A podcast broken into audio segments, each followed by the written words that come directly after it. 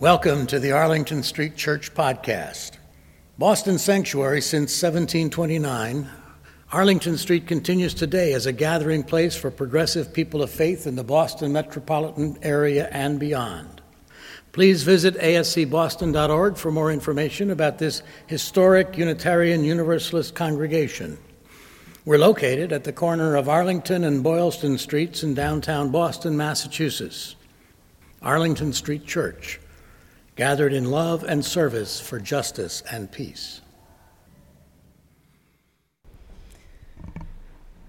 Sooner or later, we're going to find ourselves in the grips of the big squeeze.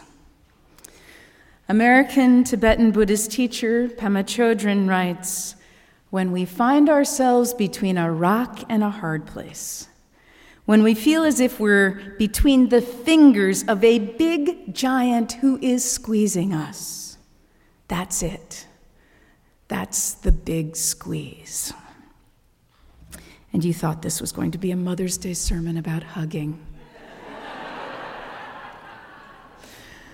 The big squeeze is that place with no wiggle room inside the difference between our ideals and reality. Parenting will put you into the big squeeze. Years ago, when Jamie was very little, I was invited to participate in the consecration of a bishop. My childcare fell through. I dressed her up and brought her along, and then at the last possible moment, I passed her off to the priest seated next to me, who had been really interested in her but was suddenly terrified. I went up to the altar to give a short talk I'd spent a lot of time preparing, fully aware of the symbolism of my participation in this sacred rite and everything was fabulous, actually, until I made a sweeping gesture to my left and saw that Jamie had spit up all over the shoulder of my black robe. I kept talking, but what printed out across my mind was, You will never be cool again. if I ever was cool in the moment of that big squeeze, I got it. Vision and reality are really two very different things, and sometimes a world apart. Pema Chodron writes There's a discrepancy between your inspiration and the immediacy of the situation. It's the rub between those two things that causes us to grow up, to wake up, to be 100% decent, alive, and compassionate. She continues The big squeeze is one of the most productive places on the spiritual path, and in particular in this journey of awakening the heart. It's worth talking about because when we find ourselves in that place again and again, usually we want to run away. Sometimes we want to give up the whole thing. Times of the big squeeze feel like crisis periods. The big squeeze can take us by surprise, like a fish's experience of catch and release, or it can feel like a long, slow crush of increasing intensity. Maybe it's a bad situation at work. Maybe it's not having work and not being able to find it. I always feel the big squeeze most intensely in relationship, friend or foe. There's nothing like a bad relationship with someone to squeeze us or to wake us up if that's what we choose.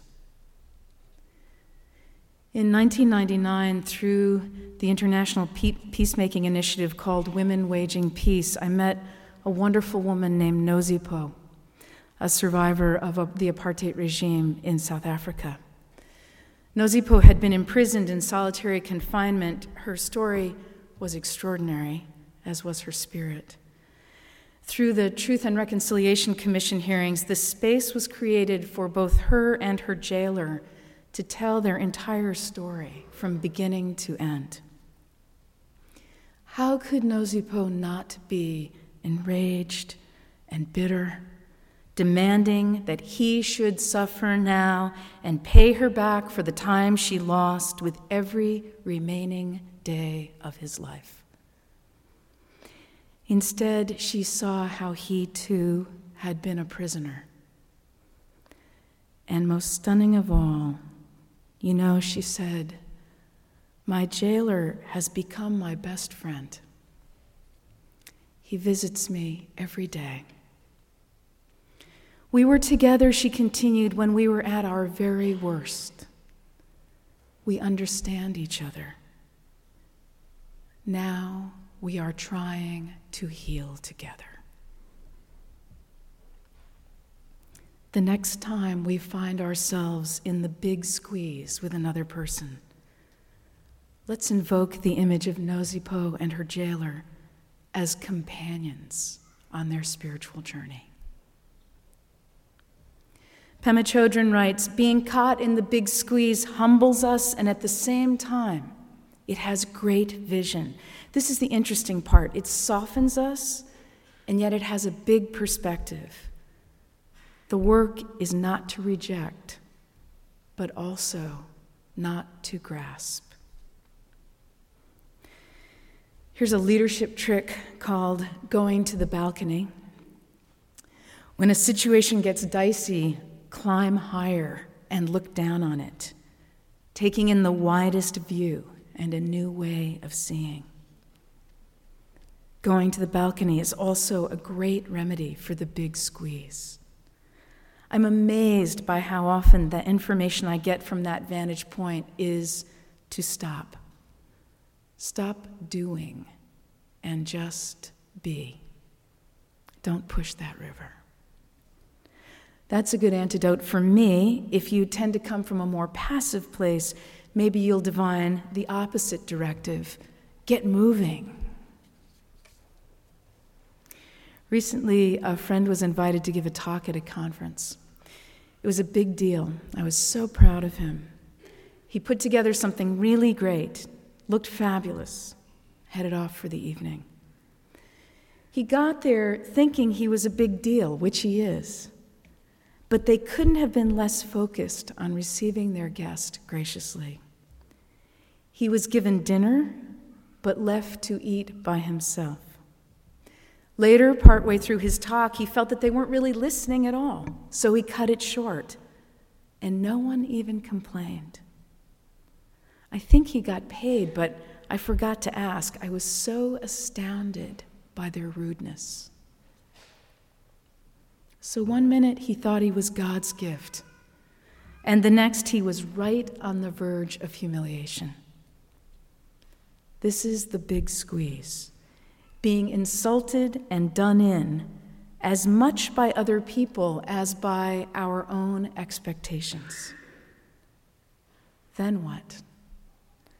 How about relieving ourselves of any preconceptions? of how anything's supposed to be. Barring that, for the rest of us humans, we might just work on coming into the present with each breath. Things change, and then they change again. Rilke said, One moment your life is a stone in you, and the next, a star. Do you know that poem? It's called Sunset. Here it is. Slowly the west reaches for clothes of new colors, which it passes to an ancient row of trees. You look, and soon these two worlds both leave you. One part climbs toward heaven, one sinks to earth, leaving you not really belonging to either not so hopelessly dark as that house that is silent, not so unswervingly given to the eternal as that thing that turns to a star each night and climbs, leaving you. It is impossible to untangle the threads. Your own life, timid and standing high and growing so that sometimes blocked in and sometimes reaching out. One moment, your life is a stone in you, and sometimes a star. One of Pema Chodron's teachers said to her, You have to learn to be big and small at the same time. Pema Chodron writes If we wish to communicate, if we really wish to open our hearts, sooner or later we are going to find ourselves in the big squeeze where we can't buy it and we can't throw it out, and we are caught in the juicy situation of being big and small at the same time. Life is glorious, but it is also wretched. Appreciating the gloriousness inspires us, encourages us, cheers us up, gives us a bigger perspective, energizes us. We feel connected. But if that's all that's happening, we get arrogant and start to look down on others, and there's a sense of making ourselves a big deal and being really serious about it, wanting it to be like that forever. The gloriousness becomes tinged by craving and addiction. On the other hand, wretchedness, life's painful aspect, softens us considerably. Knowing pain is a very important ingredient of being there for another person. The wretchedness humbles us and softens us but if we were only wretched, we would all just go down the tubes. Gloriousness and wretchedness need each other. One inspires us, the other softens us. They go together.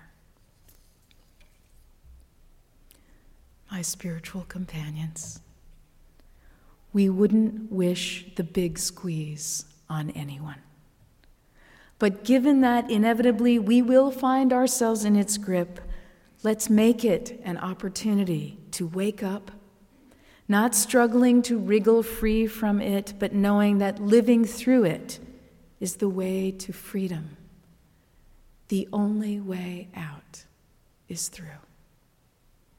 When the student is ready, the teacher appears. Let us open to the lessons. Our grit and grace will tell the story of our lives. Amen.